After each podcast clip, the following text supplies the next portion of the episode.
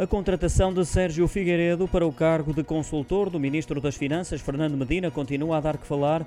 A notícia agora é um trabalho temporário que foi atribuído a Sérgio Figueiredo quando Medina era presidente da Câmara de Lisboa. Terá recebido a autarquia 30 mil euros por 20 dias de trabalho. Avança a revista sábado. A Câmara de Lisboa abriu na altura uma consulta prévia no sentido de desenvolver uma campanha de comunicação destinada aos eh, estabelecimentos do comércio tradicional, a retalho e de restauração e bebidas no âmbito do plano de apoio Económico e Social, Sérgio Figueiredo, pouco tempo depois de ter deixado a TVI, ganhou esse processo com a sua empresa Plataforma Coerente, não sendo conhecidas outras empresas auscultadas pelo governo. A campanha desenvolvida por Sérgio Figueiredo surgiu relacionada com a promoção das compras natalícias no comércio local.